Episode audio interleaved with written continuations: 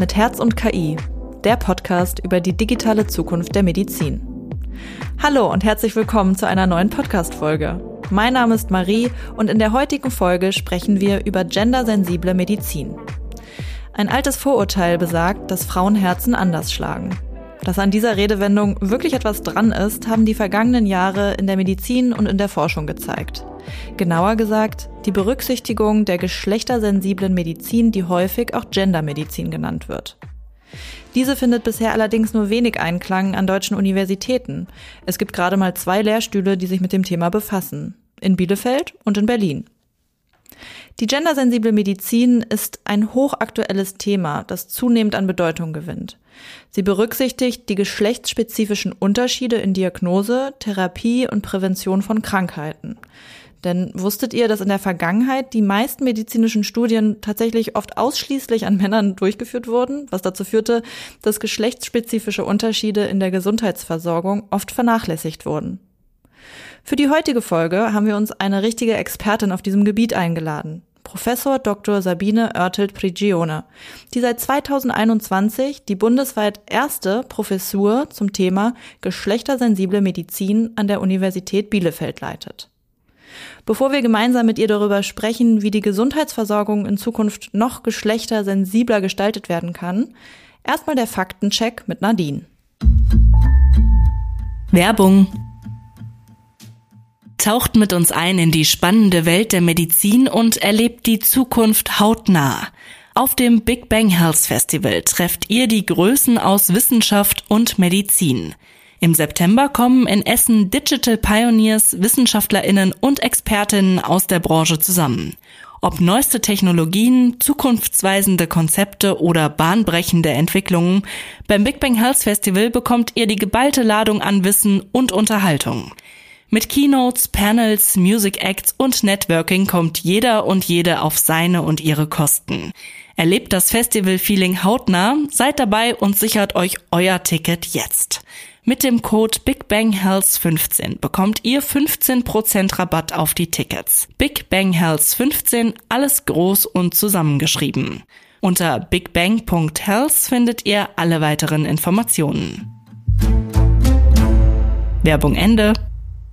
Obwohl der medizinischen Welt zunehmend bewusster wird, dass es geschlechterspezifische Unterschiede bei Erkrankungen gibt, entspricht der junge Mann immer noch der Norm in der Medikamentenentwicklung, also etwa 75 Kilo und männlich. Auch bei der Diagnose von Krankheiten beeinflussen traditionelle Geschlechtsbilder die Medizin, was zu Unter- und Überdiagnostizierungen beider Geschlechter bei bestimmten Krankheiten führt. Die Gender Data Gap in der Medizin und Forschung bleibt ein gravierendes Problem. Frauen sind oft benachteiligt, da weibliche Probandinnen in den medizinischen Studien fehlen oder unzureichend einbezogen werden. Beispielhaft sind hohe Todesfälle durch Herz-Kreislauf-Erkrankungen bei Frauen, obwohl nur 24 Prozent an herzbezogenen Studien teilnehmen. Diese Unterrepräsentation führt dazu, dass typisch weibliche Symptome für einen Herzinfarkt wie Oberbauchschmerzen, Schweißausbrüche oder Übelkeit oft übersehen werden. Frauen werden doppelt so häufig wie Männer fehldiagnostiziert und erhalten falsche Behandlung mit potenziell tödlichen Folgen. Es ist von entscheidender Bedeutung, dass mehr weibliche Probandinnen in medizinischen Studien einbezogen werden. Nur so können geschlechterspezifische Unterschiede erkannt und angemessene Diagnose- und Behandlungsverfahren entwickelt werden. Krankheiten sind so verschieden wie die Betroffenen selbst.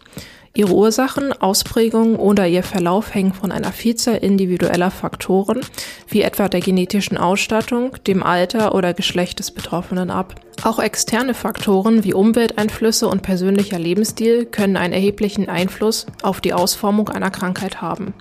Es wird deutlich, wir brauchen eine personalisierte Medizin und dafür wiederum ein digitalisiertes Gesundheitswesen. Danke, Nadine. Wirken Medikamente bei Frauen anders als bei Männern? Und zeigen sich bei Frauen und Männern vielleicht auch verschiedene Symptome bei bestimmten Krankheiten? Dass es aus medizinischer Hinsicht Unterschiede zwischen den Geschlechtern gibt, ist keine ganz neue Erkenntnis.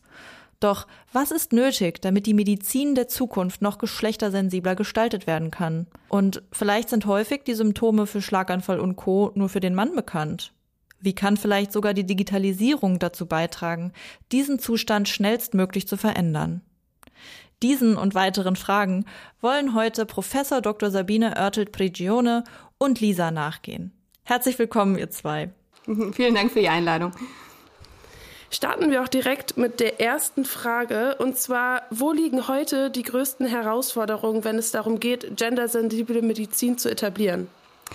Ich glaube vor allem in der, in der Umsetzung in die Praxis. Wir hatten ja jahrelang, war unser Ziel vor allem das Thema erstmal bekannt zu machen, ähm, dass Menschen sich insgesamt im Gesundheitswesen und darüber hinaus auch in der Allgemeinbevölkerung erstmal bewusst werden, dass das Geschlecht Gesundheit und Krankheitsentstehung und Krankheitsverläufe beeinflussen kann. Ich glaube, da sind wir doch einige Schritte weitergekommen. Ähm, natürlich wissen es immer noch nicht alle und auch nicht alle glauben es vielleicht oder wollen es umsetzen, aber prinzipiell sind wir da doch um einiges weiter. Ich denke, die Herausforderung ist jetzt, wie bringen wir es in die Praxis? Wie bringen wir es in die klinische Praxis? Was brauchen wir dazu überhaupt? Wie bringen wir es in die Leitlinien in der Medizin? Wie bringen wir es in das Studium?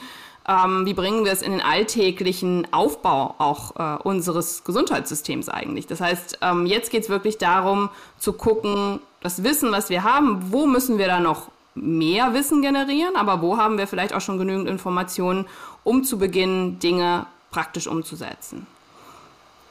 Ähm, die praktische Umsetzung ist, glaube ich, ein gutes Stichwort. Ähm, vielleicht können Sie einmal kurz unseren HörerInnen ähm, erklären, was Sie eigentlich genau machen ähm, und warum Sie Experte oder Expertin quasi auf diesem Fachgebiet sind. Mhm. Also ich äh, bin Professorin für geschlechtersensible Medizin an der Universität Bielefeld äh, seit mittlerweile zwei Jahren und gleichzeitig auch Professorin für geschlechtersensible Medizin an der Radboud-Universität in den Niederlanden. Und ich habe sozusagen zwei Jobs ähm, und befasse mich seit mittlerweile fast 20 Jahren mit dem Thema geschlechtersensible Medizin. Ich habe angefangen ähm, mir Geschlechterunterschiede bei Autoimmunerkrankungen anzugucken, tatsächlich im Labor vor, vor vielen Jahren in den Vereinigten Staaten. Ähm, habe danach äh, mich vor allem mit äh, kardiovaskulären Erkrankungen den, deren Prävention befasst. Das war dann erstmal in Norden und Berlin. Und ähm, ja, die letzten Jahre befasse ich mich vor allem mit der, mit der Umsetzung. Also was machen wir jetzt eigentlich mit den Informationen, die wir hier angesammelt haben über all die Jahre? Warum dauert es länger, als wir uns das wünschen würden. Das ist, würde ich sagen, nicht ein Spezifikum der geschlechtersensiblen Medizin. In der Medizin dauert es immer länger, neue Dinge zu implementieren. Aber wie können wir das machen? Und ja, dafür arbeite ich mit ganz vielen verschiedenen Personen zusammen. Wir, wir versuchen natürlich an den Universitäten es in der Lehre umzusetzen. Wir arbeiten mit vielen Kolleginnen aus der Klinik zusammen, um zu gucken, was, was bedeutet denn jetzt eigentlich geschlechtersensible Versorgung? Was wünschen sich die PatientInnen? Ähm, was müssen wir da auch verändern? Was ist da notwendig? Was steht in Leitlinien überhaupt zu geschlechtersensibler Medizin? Was brauchen wir da noch? Und dann natürlich auch mit, mit der Ebene der, ich würde mal sagen, Gesundheitspolitik im weitesten Sinn. Das ist sowohl lokal, was ist da an Strukturen notwendig, ist mit der EU-Kommission zusammen, was für äh, Forderungen können wir auch stellen, zum Beispiel, wenn es um Forschung geht, äh, was muss da eigentlich geändert werden, dass das Thema mit aufgenommen wird, dass das standardisiert mit aufgenommen wird. Ähm, ja, all das. Ja, das ist ja äh, eine ganze Menge an Dingen, die auch auf jeden Fall noch ähm, ja, verändert werden müssen. Also sei es politische Richtlinien, aber auch einfach grundlegend so ein bisschen das Verständnis in der Gesellschaft dafür. Ähm, in unserem Podcast geht es ja um die digitale Zukunft der Medizin. Das ist auch ein bisschen das Stichwort. Wie kann denn die Digitalisierung der Gesundheitsbra äh, in der Gesundheitsbranche dazu beitragen, das Thema voranzubringen? Mhm.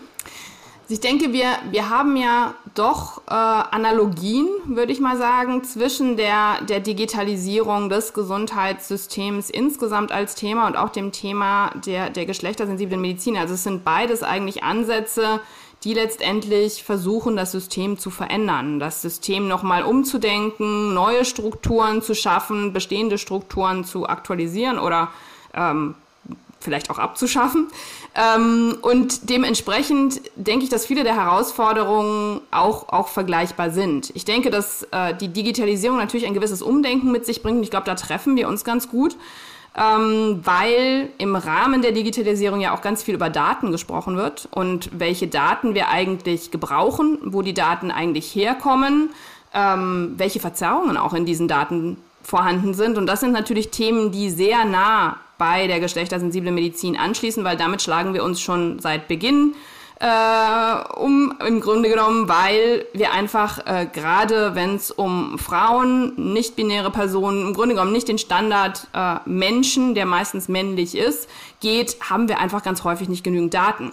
Und das Problem ist natürlich auch, äh, nicht genügend Daten zu haben, bedeutet auch, dass wenn wir Systeme weiterentwickeln, dass wenn wir Algorithmen entwickeln, dass wir Algorithmen trainieren und einfach Daten zu bestimmten Personengruppen nicht vorhanden sind, diese in der Zukunft auch nicht aufgegriffen werden. Also sagen wir mal so, viele Herausforderungen, die sich prinzipiell mit der Digitalisierung verbinden und über die jetzt auch gesprochen wird, was sind Ethical AI-Fragen, ähm, was sind Fragen insgesamt zur Zugänglichkeit von Daten, Privacy, als, all diese Fragen sind ja auch verbunden mit den Themen der geschlechtersensiblen Medizin. Also ich denke, wir haben da durchaus äh, Themen, die uns verbinden und eben auch ähm, ja, Themen, wo wir gemeinsam Fragen stellen können, uns auch äh, gegenseitig unterstützen können.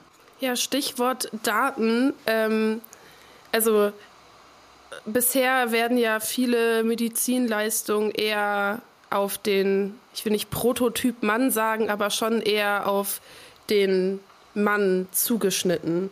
Ähm, in der gendersensiblen Medizin geht es ja aber auch viel darum, hatten Sie ja schon äh, angedeutet, ähm, nicht-binäre Personen mit einzuschließen, Frauen mit einzuschließen. Ähm, Woran arbeiten Sie denn konkret mit Ihren Studierenden? Also wie erfassen Sie Daten? Ähm, wie können wir uns das vorstellen? Wie können sich unsere ZuhörerInnen das auch vorstellen? Mhm.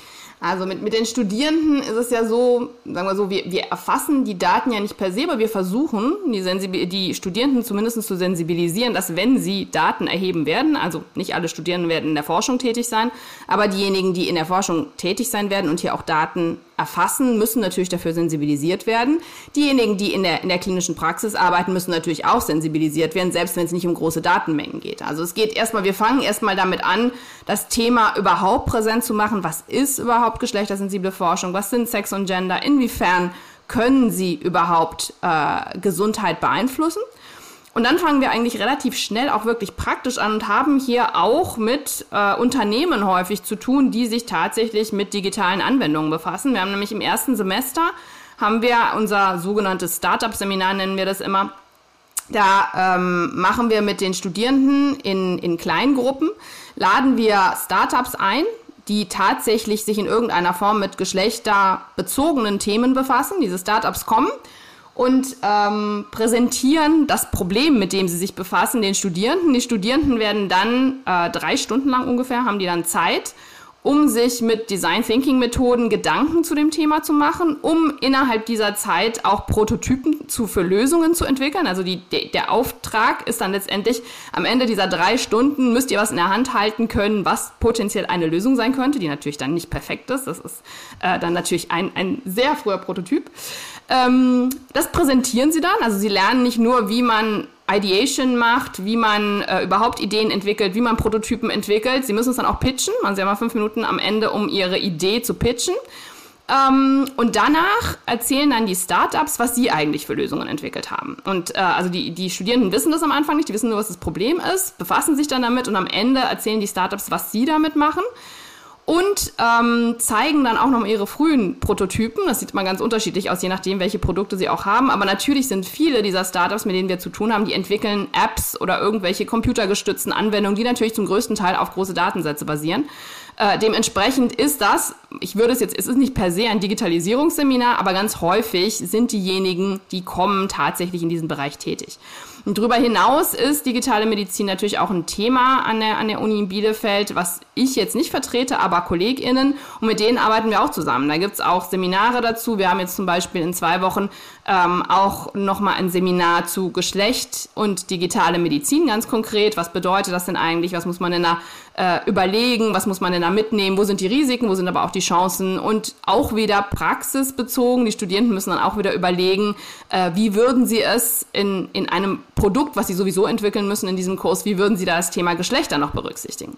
Weil was wir uns eigentlich wünschen, ist vor allem, dass es irgendwann normal wird, das einfach mitzudenken. Und ich glaube, das ist der, der Hauptschritt, dass ich mir einfach überhaupt erstmal bewusst bin, oh, da sollte ich drüber nachdenken. Vielleicht ist es ja letztendlich für mein Produkt gar nicht relevant. Es kann gut sein, dass es eventuell für das Produkt äh, am Ende gar nicht wichtig ist. Aber allein durch diesen Prozess zu gehen und sich mal zu fragen, wer sind denn überhaupt die Leute, für die ich dieses Produkt produziere? Und das sind meistens eben nicht nur äh, gesunde weiße Männer, sondern das ist ja meistens eine Vielfalt von Menschen in der Bevölkerung.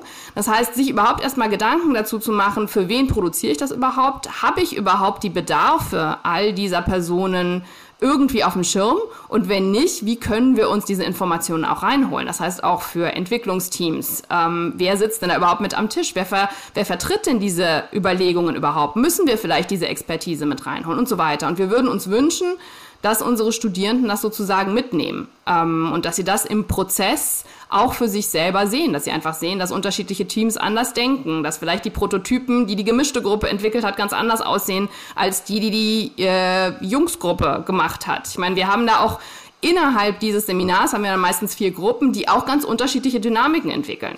Äh, dementsprechend hoffe ich, dass, dass das sozusagen zumindest gewisse Gedankengänge auch frühzeitig schon mal anregen kann.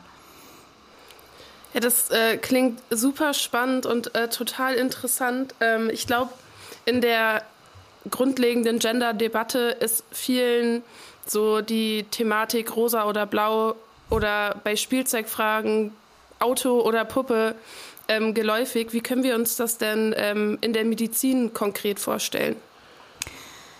Ich denke, dass das Problem ist so ein bisschen, dass die Debatte natürlich sehr, sehr viele Dinge, ähm, naja, aufruft, aber zum Teil auch doch stereotypisch dann wieder festklopft. Und das ist ja eigentlich das, was wir nicht wollen. Also ich denke im Grunde genommen, die ganze Diskussion über die Rolle von Geschlecht in, in der Medizin, aber im Grunde genommen ist ja eine gesamtgesellschaftliche Debatte, sollte ja eigentlich darüber hinausgehen, gewisse Stereotypen, die wir haben, dann wieder festzuklopfen. Das ist auch, ich würde sagen, eine ständige Gratwanderung in diesem Feld, dass man auf der einen Seite sagt, okay, ich untersuche potenzielle biologische Unterschiede, bleibt dann aber nicht in zwei Ecken hängen, sondern bin mir auch bewusst, dass es mehr Vielfalt gibt, dass ich für die Weiterentwicklung äh, durchaus vielfältiger denken muss und dass ich eben nicht am Ende äh, dann gewisse Stereotypen einfach wieder verfestige, von wegen Frauen sind so und Männer sind so. Also es geht darum, das eigentlich als Instrument zu gebrauchen, um Unterschiede anfänglich zu finden und dann aber weiter zu gucken,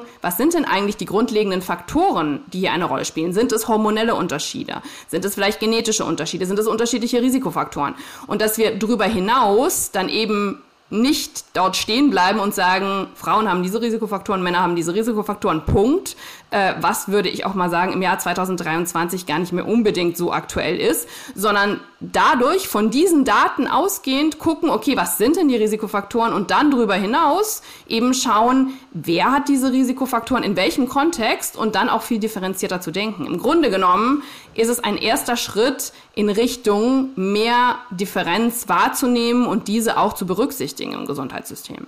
Ja, mehr Differenz und diese auch mehr wahrnehmen. Ähm, ich glaube, in der heutigen Zeit führt da einfach kein Weg mehr dran vorbei, weil, wie du schon gesagt hast, wir befinden uns im Jahr 2023 und ich glaube, ähm, das Thema Vielfalt, Diversität spielt eine immens große Rolle und ich, es muss sich einfach etwas ändern, damit ja alle Personen mit eingeschlossen werden. Ähm, du hattest vorhin ja über die Beispiele aus deiner Praxis erzählt und dass ähm, die Studierenden ähm, so Prototypen entwickeln. Ähm, kannst du uns da vielleicht ein konkretes Beispiel vorstellen? Also was war das Grundproblem und was für einen Prototypen haben äh, deine Studierenden dann entwickelt? Ja, also wir haben ganz unterschiedliche Sachen. Wir hatten einige, da ging es um Herz-Kreislauf-Erkrankungen. Da haben dann ganz viele der Gruppen tatsächlich irgendwelche Apps, beziehungsweise ich würde die fast Companion Diagnostics zum Teil, also Prototypen dafür, natürlich sehr früh, Ideen entwickelt. Wir hatten eine Gruppe, da ging es um, um Mental Health. Ähm, die haben auch wiederum unterschiedliche digitale Applikationen entwickelt, mit denen man ähm, sozusagen das eigene Wohlbefinden auf verschiedenen Ebenen monitoren konnte und sich auch Hilfe dazu holen konnte.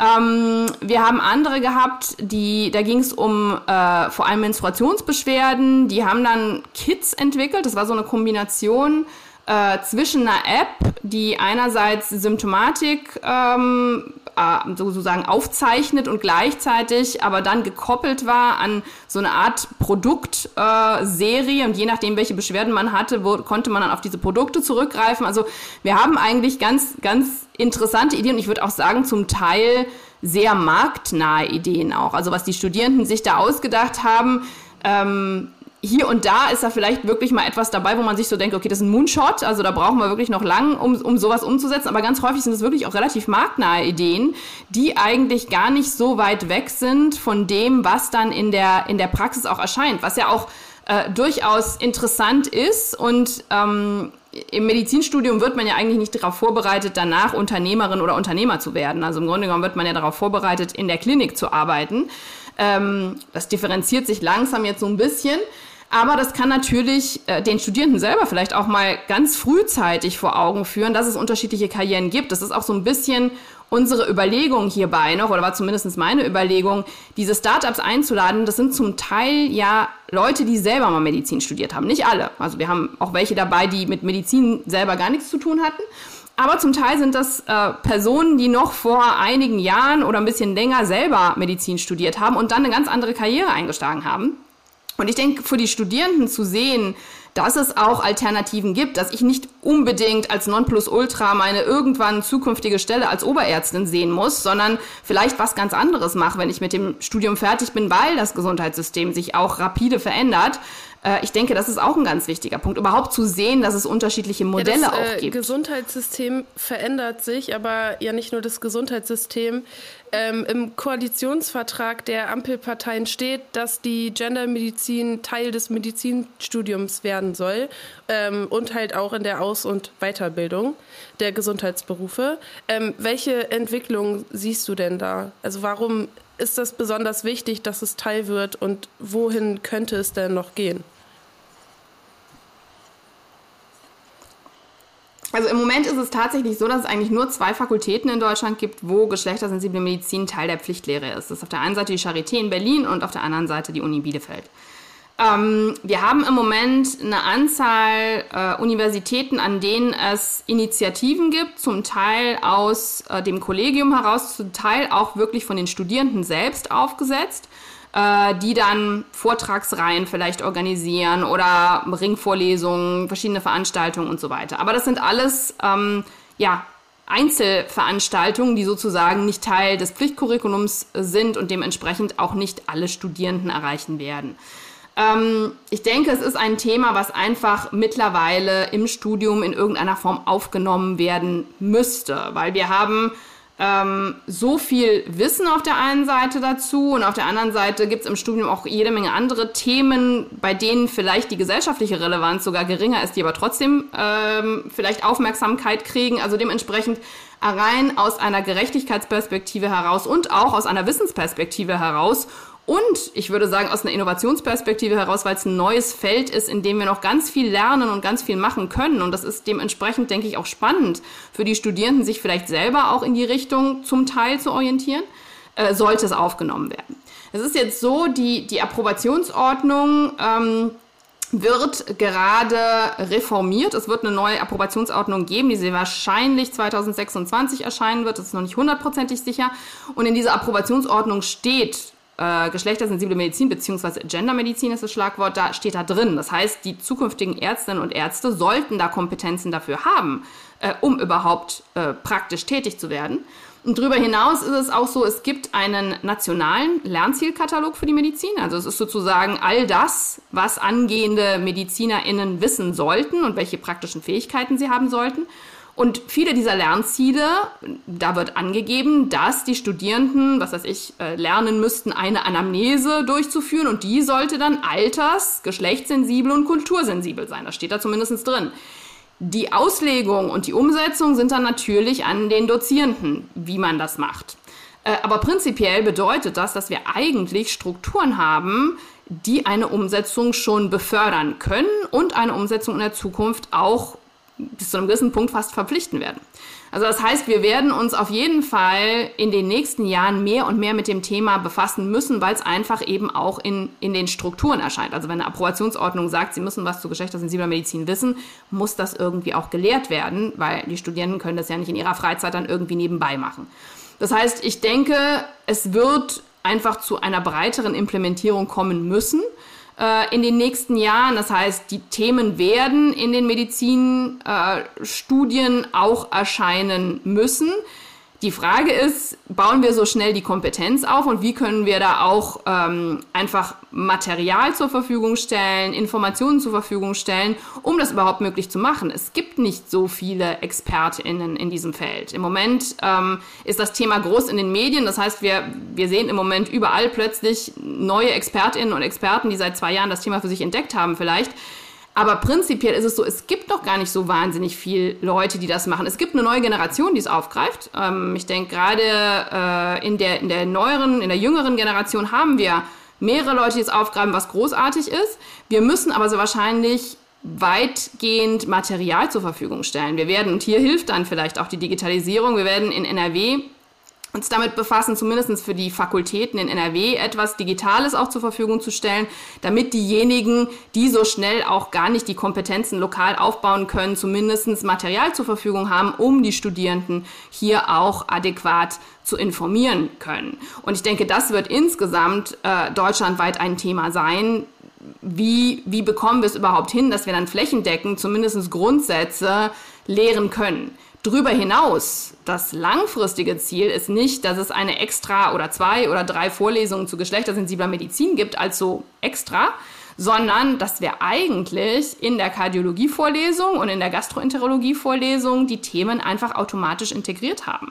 Dass in dem Moment, wo ich über die Symptomatik von Lebererkrankungen spreche und wenn es dort Geschlechterunterschiede geben kann, äh, oder zum Beispiel Unterschiede bei der Verstoffwechslung von der Therapie, dass das automatisch gesagt wird und dass es vielleicht gar nicht extra eine Veranstaltung dazu geben muss. Das ist ja, eigentlich das, das Ziel, was wir langfristig komplett haben. integriert werden würde, wäre das natürlich äh, großartig, weil dann braucht man dieses extra nicht mal, äh, nicht noch. Ähm, eigentlich war das jetzt ja schon ein guter Blick in die Zukunft. Ähm, wir haben im Podcast die Kategorie Herzenssache. Und da stellen wir allen Teilnehmenden immer die gleiche Frage. Und zwar, wenn Sie an die Medizin in fünf Jahren denken, was soll dann möglich sein, was heute noch nicht möglich ist? Ähm, die Frage würde ich dir auch gerne stellen. Ähm, vielleicht gibt es da ja noch weitere Punkte. Also ich würde mir tatsächlich wünschen, dass äh, die Themen bis zu einem gewissen Punkt implementiert sind. Ähm, das heißt, es ist jetzt wirklich kein Hexenwerk und auch keine besonders visionäre äh, Vorstellung, beziehungsweise für viele Leute ist es vielleicht eine visionäre Vorstellung. Ich, ich sehe es als eigentlich relativ äh, einfach umsetzbar. Und insgesamt würde ich mir ein, ein Studium wünschen, was ähm, mehr auf äh, PatientInnenbedarfe und deren Realitäten ausgerichtet ist. Und da spielt dann Geschlecht, aber zusammen mit vielen anderen Dimensionen äh, eine, eine Rolle. Und ich denke, wir müssen insgesamt, ich glaube, die Strukturen nochmal etwas umdenken, um einfach patientenzentrierter zu werden, deren Expertisen anders wahrzunehmen, deren Bedarfe, deren Lebenswelten, was ein großer Teil der geschlechtersensiblen Medizin ist, aber darüber hinaus einer diversitätsorientierten Medizin um insgesamt äh, auch voranzukommen. Ich glaube, der Gedanke, dass wir einfach das Wissen bei uns haben und das dann teilen, reicht nicht mehr aus. Wir müssen, glaube ich, insgesamt anders in Strukturen denken, anders in Netzwerken denken. Wir müssen die PatientInnen viel mehr als PartnerInnen sehen in diesem äh, Bereich, die auch andere Möglichkeiten haben, durch die Digitalisierung sich zu informieren, ihre eigenen Symptome aufzunehmen, mit uns zu teilen. Also ich glaube, wir müssen insgesamt die Strukturen und das Miteinander in dem Gesundheitssystem vielleicht nochmal überdenken. Das wäre meine visionäre Idee. Ja, das ist ein äh, super Schlusswort. Ähm, wenn das in fünf Jahren wirklich möglich wäre. Also. In Deutschland vielleicht nicht, aber okay. Wir versuchen es, wir arbeiten darauf hin. Ja, aber dafür haben wir ja die Kategorie, ähm, wo man ein bisschen seine Wünsche und Visionen ähm, benennen kann. Ob die dann auch wirklich umsetzbar sind, äh, das liegt dann auch nicht mehr in unserer Hand und auch nicht in deiner Hand. Aber ähm, genau, deswegen stellen wir ja allen diese Frage. Gibt es denn noch etwas, was du unseren ZuhörerInnen ähm, mitgeben möchtest oder was dir noch auf dem Herzen liegt, äh, was vielleicht noch nicht angesprochen wurde zu dem Thema? Nö, ich denke, wir haben alles angesprochen. Was ich den Zuhörerinnen vielleicht mitgeben würde, ist, fragen Sie nach. Ähm, wenn Sie das Gefühl haben, dass Sie nicht gehört werden, dass äh, man Sie vielleicht nicht ernst nimmt, das geht vor allem an die Zuhörerinnen, aber im Grunde genommen würde ich sagen, geht es eigentlich an alle, fragen Sie mal nach bei Ihren Ärztinnen und Ärzten. Die wollen nämlich Ihnen antworten können und dann kommen Sie zu uns und fragen, ob es denn Unterschiede gibt und Sie was wissen sollten. Also dementsprechend ist es dann auch Druck von unten, der das Ganze auch nochmal weiter befördern kann. Und sie haben es auch in der Hand. Also dementsprechend äh, würde ich das als, als Empowerment-Botschaft vielleicht mitgeben. Genau, und mit dieser Empowerment-Botschaft ähm, verabschiede ich mich auch. Äh, vielen Dank für deine Zeit und deine ähm, ausführlichen, super spannenden Antworten. Ähm, das Thema ist, glaube ich, für alle wichtig ähm, und mal schauen, wie sich das noch so entwickeln wird in Zukunft. Ja, super. Vielen Dank nochmal und euch weiterhin viel Erfolg. Tschüss. Und auch ich bedanke mich fürs Zuhören. Wenn ihr Fragen, Kritik, Lob oder spannende Themen habt, die ihr mit uns teilen wollt, dann schreibt uns gerne eine E-Mail an podcast.jdb.de. Und wenn euch dieser Podcast gefällt, dann folgt uns gerne und hört wieder rein.